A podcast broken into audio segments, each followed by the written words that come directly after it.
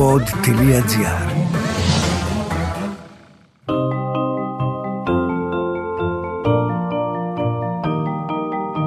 Τι κάνουν οι συγγραφείς όταν δεν γράφουν βιβλία, πού συναντούν τους ήρωές τους; Ο Βενιαμίν Φραγκλίνος είχε πει πως ο συγγραφέας είτε γράφει κάτι που αξίζει να διαβαστεί, είτε κάνει κάτι που αξίζει να γραφτεί. Ας ανακαλύψουμε μαζί τον άνθρωπο πίσω από το βιβλίο στο podcast «Συγγραφής εκτός βιβλίων» με την Κυριακή Μπεϊόγλου.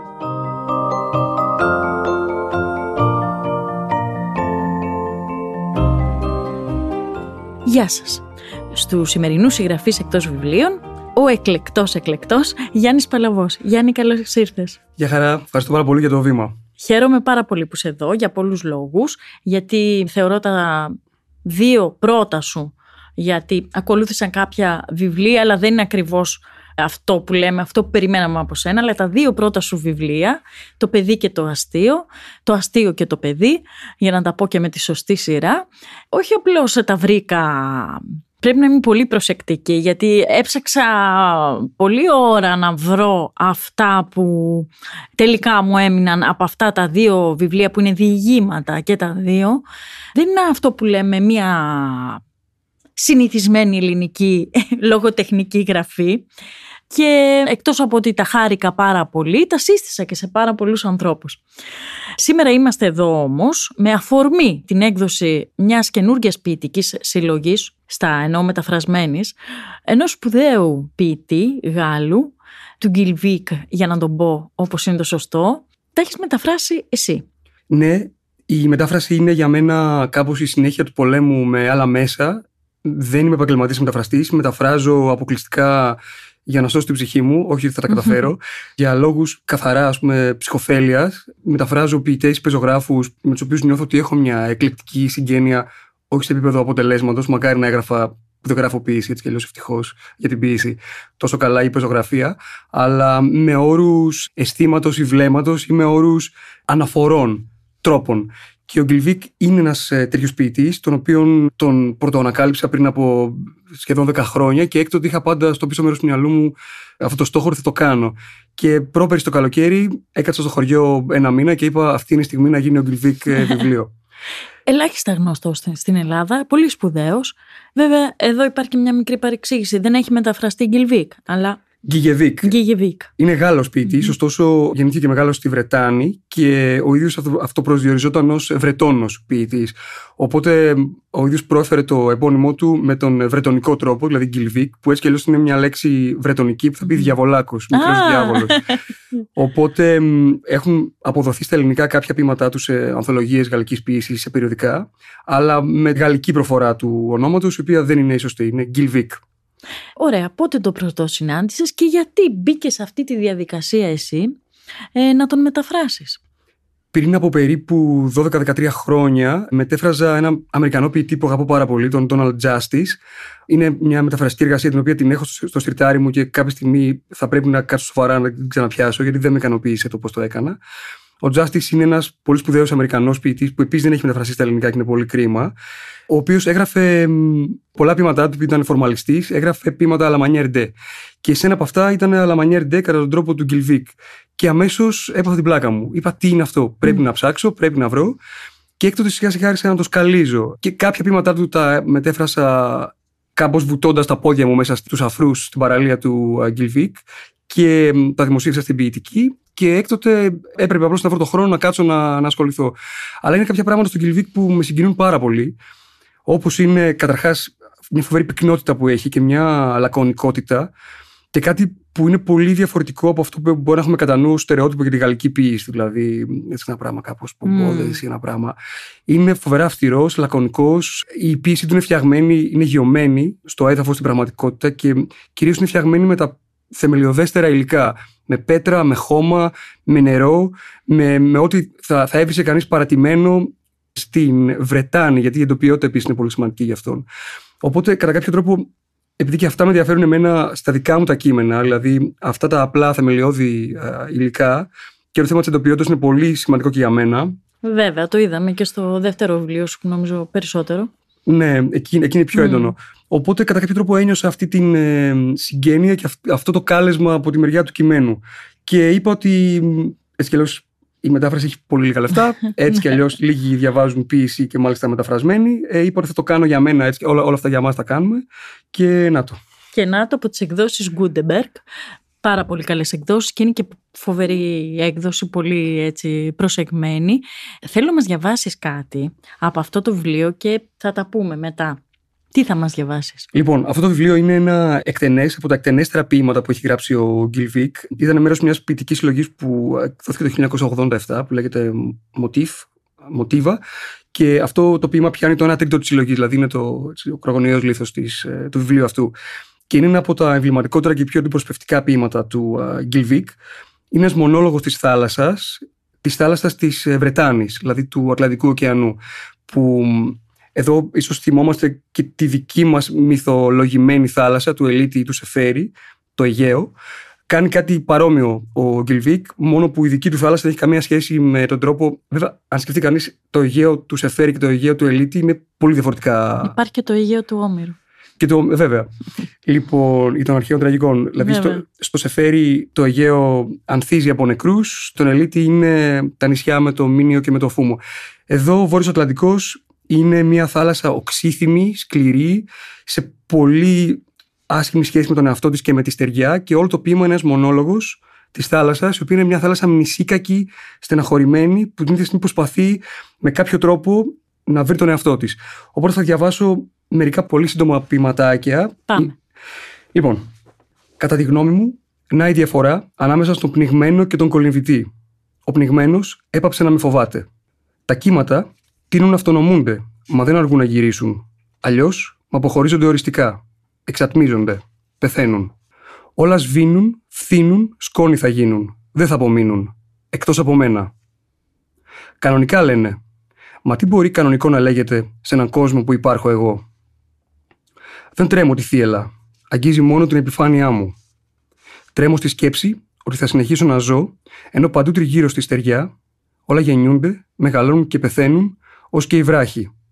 Και έτσι παντοτινά θα βλέπω τους άλλους να πεθαίνουν, δίχως να μου δοθεί καιρός να χτίσω μια φιλία που θα ζήσει αιώνια. Μ' αρέσει. Δεν το αρνούμε. Εντός μου να εισδύουν, να χύνονται τα νερά των ποταμών. Μου φέρνουν τη γεύση των εγκοσμίων.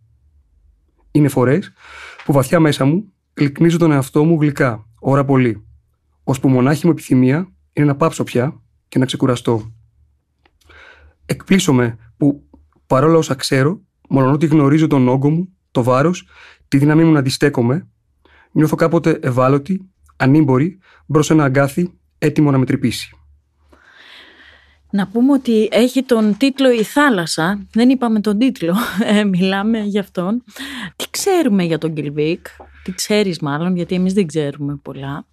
Ξέρουμε ότι είναι ένας πολύ βραβευμένος λογοτέχνης ποιητής, ε, έχει πάρει σπουδαία βραβεία, αλλά τι ξέρουμε γι' αυτόν, για την προσωπικότητα και τη ζωή του. Ο Γκυλβί γεννήθηκε μεγάλο στη Βρετάνη, ο γόνος μιας πολύ φτωχής οικογένειας. Ο πατέρας του ήταν ναυτικός και η μητέρα του μοδίστρα.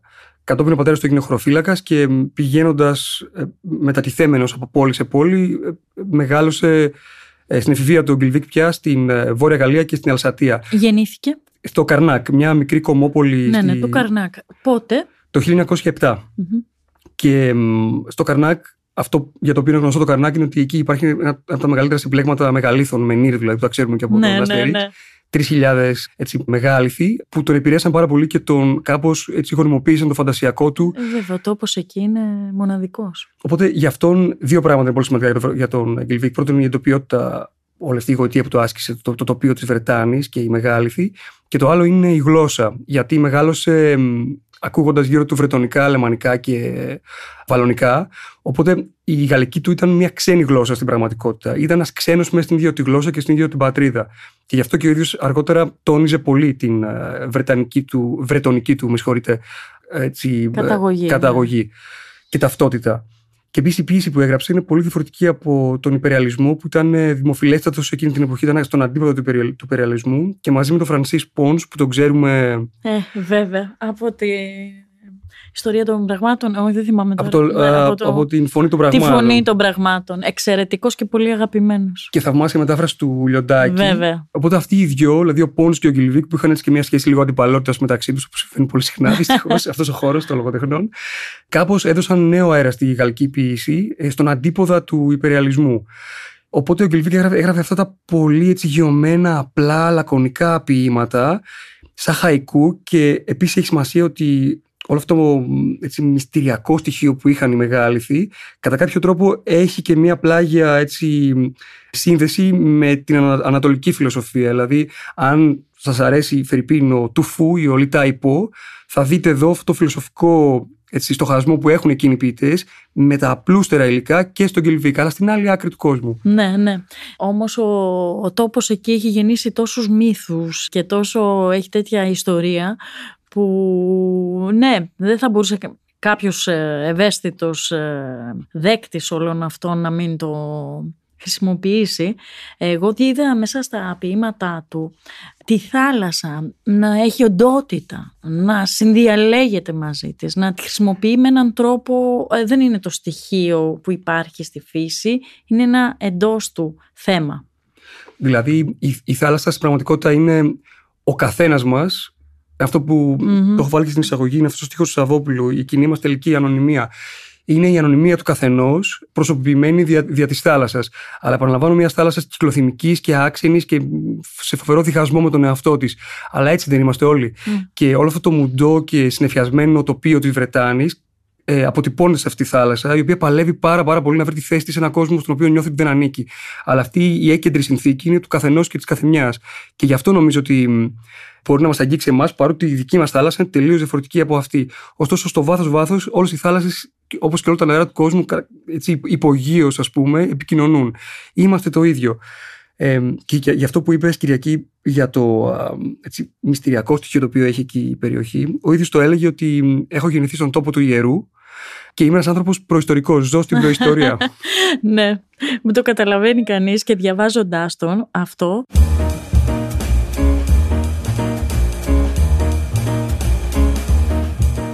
Θέλω να σε ρωτήσω Γιάννη, πόσο είχες υπόψη σου τον Έλληνα αναγνώστη ε, μεταφράζοντας αυτά τα ποίηματα; Έπαιξε για σένα ρόλο στη δουλειά αυτή να κλείσεις το μάτι στον Έλληνα αναγνώστη; Ο Έλληνας αναγνώστης είμαι εγώ, κατά το Μαντάμ Μποβαρή. είμαι εγώ. ε, με την έννοια ότι εγώ πρώτα απ' όλα, πέρα από συγγραφέα ή από οτιδήποτε, είμαι αναγνώστης. Και μ, ο λόγος που μετέφρασα αυτό το κείμενο, όπως και ό,τι μεταφράζω, είναι επειδή εγώ, σαν αναγνώστης, νιώθω ότι μου λείπει στη γλώσσα μου. Όλα αυτά γίνεται και τη γλώσσα, έτσι. Αυτός που σκεφτόμουν στην πραγματικότητα ήταν ο, συγγρα- ο ποιητής πρώτα απ' όλα και μετά εγώ, αν εγώ νιώθω ότι αυτό το πράγμα λειτουργεί ως ποιητικός λόγος στα ελληνικά. Και η μεγάλη μου αγωνία ήταν να, να λειτουργεί από τη μια και από την άλλη να κάνω αυτό που έκανε ο Γκυλβίκ. Δηλαδή τα πείματα του είναι, δεν είναι μόνο καμωμένα από τα θεμελι- θεμελιωδέστερα υλικά της φύσης, αλλά και της γλώσσας. Δηλαδή είναι παντού μονοσύλλαβες λέξεις, παντού δυσύλλαβες λέξεις. Δεν υπάρχουν επίθετα, είναι όλα ρήματα αντωνυμίες και ουσιαστικά. Και αυτό το πράγμα, δηλαδή αυτή η αίσθηση της γλώσσας, έπρεπε να αποτυπωθεί και στο ελληνικό κείμενο. Το οποίο είναι πολύ δύσκολο γιατί η ελληνική γλώσσα είναι απλώνει πάρα πολύ. Οπότε δε- δεν ήταν εύκολο να το κάνω αυτό, αλλά αυτή είναι η μεγάλη μου αγωνία. Ε, από εκεί πέρα, μ, πόσοι διαβάζουν πίση, δεν ξέρω. Εμείς, Σε ρωτάω αυτό. Ναι. Σε ρωτάω γιατί είναι ένα... Έχει ανοίξει ένας μεγάλος διάλογος εδώ και κάποια χρόνια αρκετά. Για τη μεταφρασμένη ποίηση ιδιαίτερα, εντάξει και για τη μετάφραση τη λογοτεχνική γενικότερα ή της λογοτεχνίας, αλλά για τη μεταφρασμένη ποίηση είναι δύο στρατόπεδα νομίζω στην Ελλάδα, να, για να μην πω ονόματα τώρα, όπου το ένα θεωρεί πως οι, οι άλλοι που ε, το κάνουν πιο προσωπικό, το κάνουν πιο βιωματικό το έργο του ποιητή που μεταφράζουν, στερούνται στη ζυγαριά κάπως. Για πες. Νομίζω ότι δεν θα πρέπει να είναι διαζευτικό το ερώτημα, αλλά Μμμ. συμπλεκτικό. Σε κάθε περίπτωση, ο μεταφραστής είναι ένας εγκαστρίμηθος. Είναι, είναι εκεί για να πει κρυφά τα λόγια κάποιου άλλου. Πρέπει να είναι αόρατος. Οπότε νομίζω πως καταρχάς δεν γίνεται να μην βάλεις κάτι ιδιωματικό. Η λογοτεχνία είναι, γίνεται με λέξεις, δεν γίνεται με τίποτα άλλο. Ούτε με ιδέες, ούτε με- γίνεται με λέξεις. Οι λέξεις αυτές φέρουν κάτι από σένα που τις χρησιμοποιείς. Δεν γίνεται να μην το φέρουν αυτό. Και όσο προσπαθείς να το αποφύγεις αυτό, θα, τόσο πιστό θα επανέρχεται. Δεν μπορεί να το γλιτώσεις αυτό. Οπότε αποδέχεσαι ότι αυτό συμβαίνει, αλλά προσπαθείς να το περιορίσεις υπηρετώντας τι, αυτό που έκανε ο συγγραφέας του πρωτότυπου κειμένου με ταπεινότητα και με γνώση ότι θα αποτύχεις. Καλό. Και όταν έχεις ένα υλικό σαν του Μποντιλέρα, ας πούμε, στα χέρια σου, δεν ξέρω πόσο σε παίρνει να το κάνεις αυτό. Α, οπωσδήποτε όμως ε, φαντάζομαι ότι κάνοντας τουλάχιστον το συγκεκριμένο, πρέπει να. Δεν ξέρω τι ακριβώς γινόταν στο κεφάλι σου. Εννοείται το δημιουργικό εννοώ, που έχει πολλά μέσα. Έχει και ενθουσιασμό, έχει και προβληματισμό. Πόσο σου πήρε για να μεταφραστεί αυτό; Ένα καλοκαίρι ολόκληρο. Ένα καλοκαίρι, δηλαδή πόσο, 1,5-2 μήνες, δηλαδή όλο, όλο το χρόνο που είχα στη διάθεσή μου. Στο χωριό μου στο Βελβεντό και στον Όλυμπο, που είναι το χωριό της γυναίκας μου. Ε, και εκεί ένας μυθικός τόπος. Ναι, ο Δίας δεν ξέρω πόσο βοήθησε. Ελπίζω να, να βοήθησε. Ναι. Και μετά φυσικά είναι διορθώσεις. Και επίσης ότι αυτό που θέλαμε να κάνουμε και είναι μια εξαιρετική έκδοση την οποία έχει επιμεληθεί ο Γιάννης Ομαμάη, από mm, ο οποίος είναι μεγάλος μάστορα. Φοβερός. Αυτό που θέλαμε να κάνουμε είναι, επειδή αυτό είναι ένα βιβλίο το οποίο συστήνει έναν άγνωστο ποιητή στα ελληνικά, να το συστήσουμε όσο καλύτερα γίνεται. Οπότε μετά μου πήρε χρόνο η εισαγωγή, το επίμετρο το οποίο αποτελείται από αποσπάσματα συνεντεύξεών του που βλέπει κανείς το ποιητικό του κρέντο, ανάγλυφα, και να βρούμε φωτογραφίες, όπου στο τέλος έχουμε ένα παράρτημα με φωτογραφίες από τη Βρετάνη, τις οποίες έχουμε συντεριάξει με στίχους του. Οπότε θέλαμε να είναι ένα, πώς το πω, ένα δώρο προς τον αναγνώστη, ο οποίος φιλέρευνος μπορεί να θέλει να ανακαλύψει ένα ποιητή, ο οποίος κατά τη γνώμη μου αδίκως έχει μείνει στα ζήτητα στην Ελλάδα μέχρι στιγμής. Να διαβάσουμε λίγο και από το επίμετρο κάποια δικά του λόγια. Ε, ναι, τώρα μου το θύμισες αυτό, γιατί είναι, είναι ένα καταπληκτικό επίμετρο αυτό. Ε, θα το δείτε όταν πάρετε το βιβλίο. Πολύ μελετημένο, αλλά τόσο όσο, γιατί πολλά επίμετρα είναι για πολύ ειδικούς. Αυτό είναι ένα πολύ ευχάριστο επίμετρο. Το ευχαριστήθηκα και εγώ. Λοιπόν, ο, ο Γκλιβίκ έδινε πάρα πολλές συνεντεύξεις και του άρεσε πολύ να μιλάμε με δημοσιογράφους και με μελετητές του έργου του. Και υπάρχουν δύο βιβλία όπου ε, είναι δύο συναγωγές συνεντεύξεών του και το ένα από αυτά που λέγεται Vivre Poésie, ποιητικός βίος, είναι κάπως το Ευαγγέλιο όσων ενδιαφέρονται για τον Κιλβίκ. Ε, από εκεί, αλλά και από άλλες συνεντεύξεις του, σταχυολόγησα απαντήσεις και μ, διαβάζω ένα μικρό απόσπασμα για την εντοπιότητα και την παιδική ηλικία. Αν ο καθένας μας έχει διαμορφωθεί από τις εμπειρίες της παιδικής του ηλικίας, αυτό αληθεύει ιδιαίτερα για τον ποιητή. Πιστεύω ότι το εσωτερικό τοπίο του ποιητή δεν βρίσκω λέξεις για να το εκφράσω καλύτερα, είναι ανεξίτηλα σφραγισμένο από τις παιδικές του αναμνήσεις, γιατί τότε το αποκαλύφθηκαν ο κόσμος και τα λεγόμενα εξωτερικά πράγματα. Τότε επίσης ανέπτυξε τις πρώτες του αβίαστες, παράξενες ή γεμάτες περιέργειας σχέσεις με τη γλώσσα, με τις λέξεις. Δεν λέω ότι το εσωτερικό τοπίο των ποιητών περιορίζεται στο γενέθλιο τόπο, πιστεύω όμως ότι ο τόπος αυτός παίζει ουσιαστικό ρόλο. Αν δεν είχα γεννηθεί στο Καρνάκ, δεν ξέρω αν θα ήμουν άλλος, αλλά νομίζω παρόλα αυτά αφήνω στους εξυπνότερους από μένα και στους ψυχολογούντες τη φροντίδα να το πούν, αν τους ενδιαφέρει, πως το γεγονός ότι γεννήθηκα σε μια ιερή περιοχή έχει σημασία. Ότι γεννήθηκα στην περιοχή των Μενίρ, του μεγαλυθικού κόσμου. Των Μενίρ που ανήκουν σε έναν πολιτισμό για τον οποίο δεν ξέρουμε τίποτα και που χρονολογείται πολύ πριν από τους Κέλτες. Βρισκόμαστε στην καρδιά του αγνώστου, του μυστηρίου, στην καρδιά του ιερού. Το έχω ξαναπεί, είμαι προϊστορικός άνθρωπος. Ζω στην προϊστορία. στην καρδιά του ιερού στην καρδιά της ε, ποιητικής σκηνής, ε, ας πούμε της Γαλλίας, πού τοποθετείς τον... Ε; Στο βαθμό που ναι, ναι. ξερω γιατί δεν είμαι ναι, ναι. ρέκτης της γαλλικής ποιήσης, δεν την ξέρω τόσο τόσο καλά. Νομίζω πως είναι έτσι κάπως... Υπάρχει αυτή η συνένεση ότι είναι από τους κορυφαίους Γάλλου ποιητέ του 20ου αιώνα, ο οποίος έχει αυτό το πολύ μεγάλο θάρρος να πάει τελείως κόντρα, και αυτό είναι πολύ μεγάλο δίδαγμα για όλους εμάς που γράφουμε, τελείως κόντρα στην εποχή του. Όλοι γράφουν υπεριαλιστικά. Ο ίδιος έλεγε ότι ο υπεριαλισμός για μένα είναι ένα ε, κίνημα το οποίο μένει στην επιφάνεια. Ήταν δενταϊστή, υποστήριζε πολύ τους. Ναι. Θεωρούσε ότι ο δενταϊσμό είναι το ουσιαστικό, το ουσιαστικά πρωτοποριακό κίνημα του πρώτου μισού του 20ου αιώνα. Και αρκετά γρήγορα, δηλαδή ήδη από την δεκαετία του 60, ο Γκυλβίκ ήταν ένας ε, καταξιωμένος ποιητής, πήρε όλα τα βραβεία που θα μπορούσε να πάρει, μεταφράστηκε σε 50 γλώσσες. Οπότε δεν νομίζω ότι η θέση του ε, αφισβητείται από κανένα στην γαλλική ποιήση και σίγουρα όχι από μένα. Ε, καλά, εννοείται. Αυτό το, το δείχνει έμπρακα. Άλλωστε, να πάμε όμως λίγο και σε σένα. Διότι μας άφησες με πολύ όρεξη στο δεύτερο βιβλίο. Πολύ νέος, πολύ γρήγορα πήρες ένα σπουδαίο βραβείο, το κρατικό βραβείο διηγήματος για το δεύτερο βιβλίο, το παιδί. Και περιμένουμε, περιμένουμε το επόμενο. Τι κάνεις Γιάννη, εκτός από το να μεταφράζεις άλλους; Μεταφράζω. Έχω ένα μικρό παιδί τώρα που είναι 1,5, οπότε δεν προλαβαίνω να κάνω σχεδόν τίποτα. Και δουλεύω βέβαια επίσης. Το πρωί πάω στη δουλειά. Γράφω Έχω στο σιρτάρι μου διηγήματα τα οποία δεν μου αρέσουν. Αλλά δεν βιάζομαι. Δηλαδή δεν είναι ότι θα χάσει βενετιά βελόνια άμα εγώ αρχίσω να βγάλω βιβλίο. Θα βγάλω όταν νιώσω ότι υπάρχουν κείμενα τα οποία με, με συγκινούν.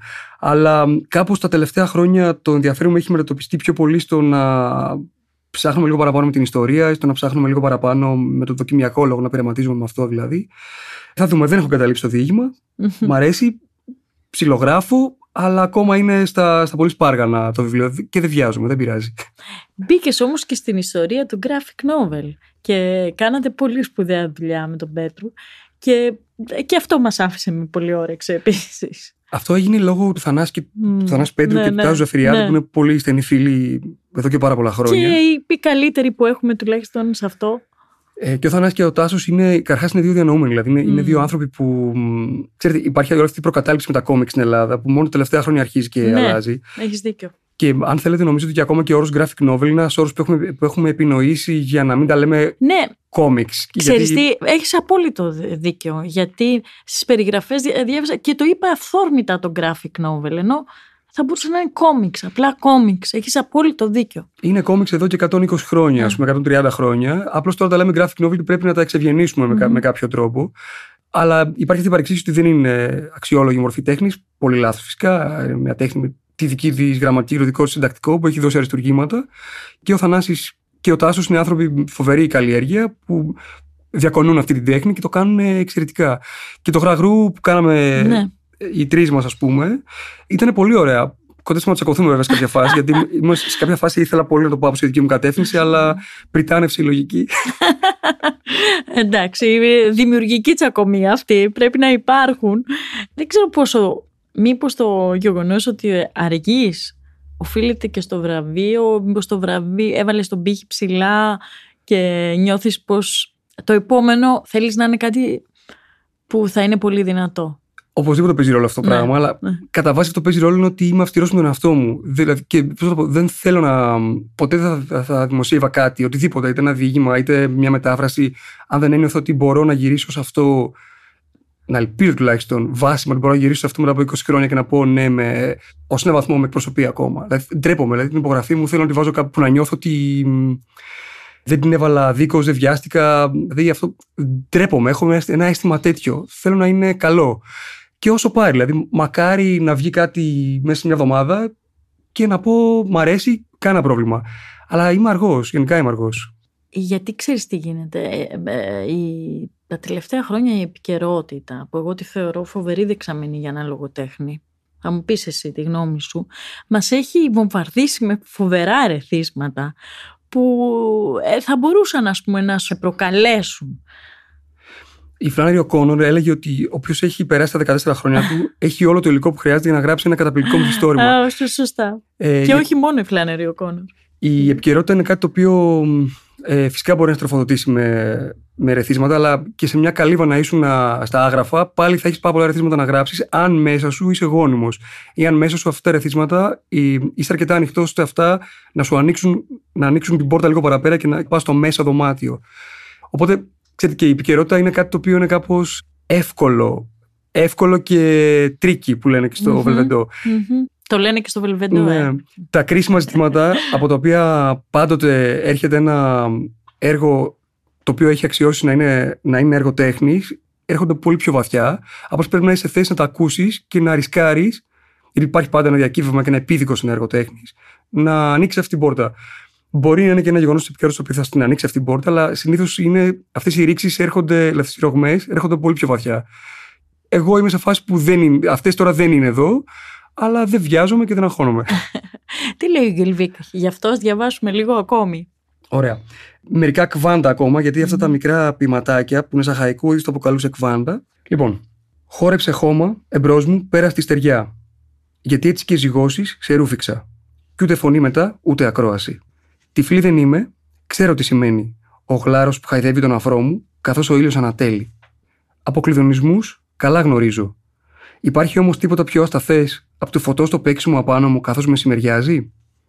Πτώματα αφήνω σαν καταπίνω. Και λοιπόν, τι θέλετε να κάνω; Σαν να κοχλάζω αδιάκοπα, έτσι νιώθω, μα το φαΐ δεν βράζει. Σκιά βαριά και διαρκή ποτέ μου δεν θα ρίξω. Και τούτο με λυπεί. Σε κήπους στην ακρογιαλιά είδα τριαντάφυλλα να γέρνουν τα πέταλά τους για να οριζοντιωθούν, μήπως μου μοιάσουν. Τίνο, ναι, τίνο. Προς τι, δεν ξέρω. Τι φταίω που υπάρχω, και αν έπρεπε να παραπονεθώ, σε ποιον τάχα, σε τι. Απ' τη δική μου τη σκοπιά, τι διαφέρει η Πασχαλίτσα από το καμπαναριό. Θα αναπαυτώ όταν το αποφασίσω ότι δεν θα έχω πια καιρό για περιέργεια.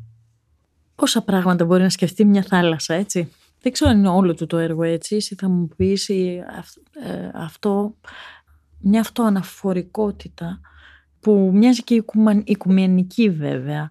Ποια είναι τα χαρακτηριστικά του από αυτά τουλάχιστον που ξέρεις εσύ; Καταρχάς, αυτή είναι πολύ σωστά το είπες. Αυτή η οικουμενικότητα έχει να κάνει με την ε, εντοπιότητα. Δηλαδή, είναι αυτό το παλιό αξίωμα ότι όσο πιο προσωπικός είσαι, τελικά τόσο ναι, πιο ναι.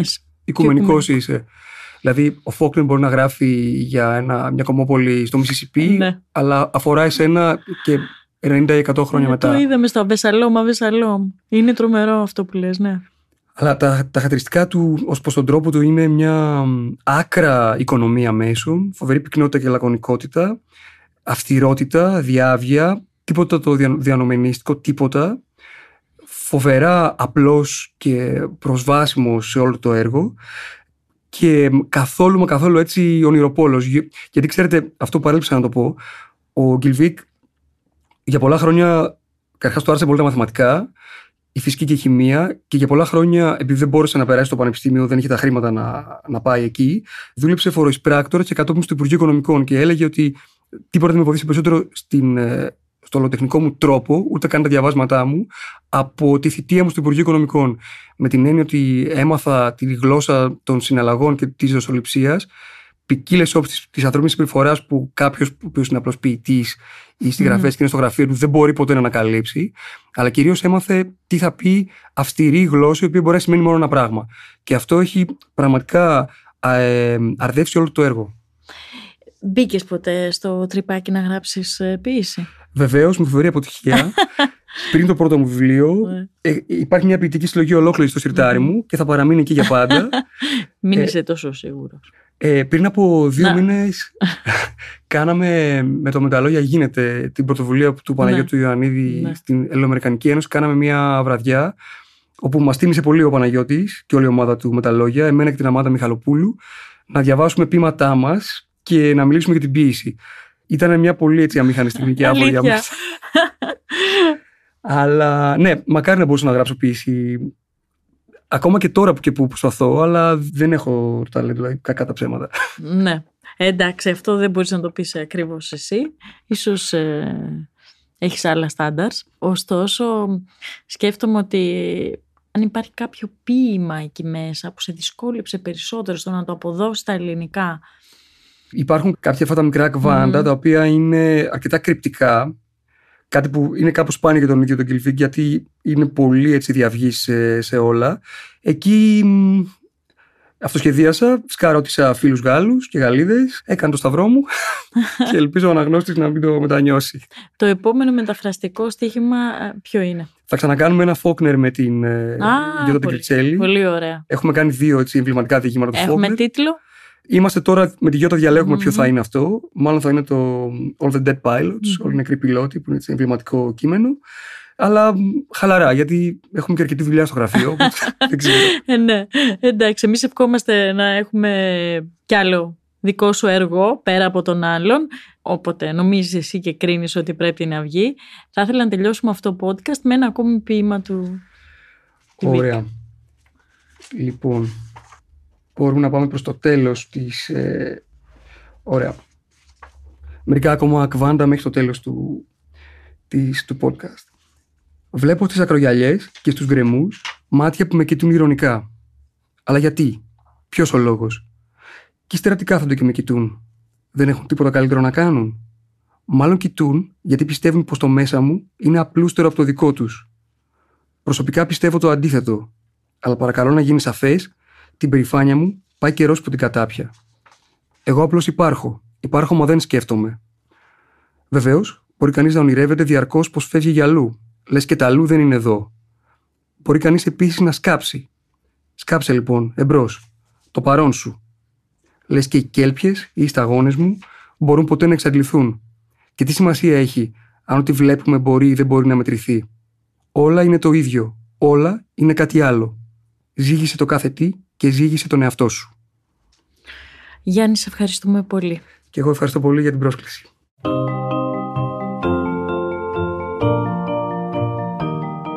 Ακούσατε το podcast «Συγγραφής εκτός βιβλίων» με την Κυριακή Μπεϊόγλου, μια παραγωγή του pod.gr. Αναζητήστε τα podcast που σας ενδιαφέρουν στο pod.gr, Spotify, Apple Podcast, Google Podcast και σε όποια άλλη εφαρμογή ακούτε podcast από το κινητό σας.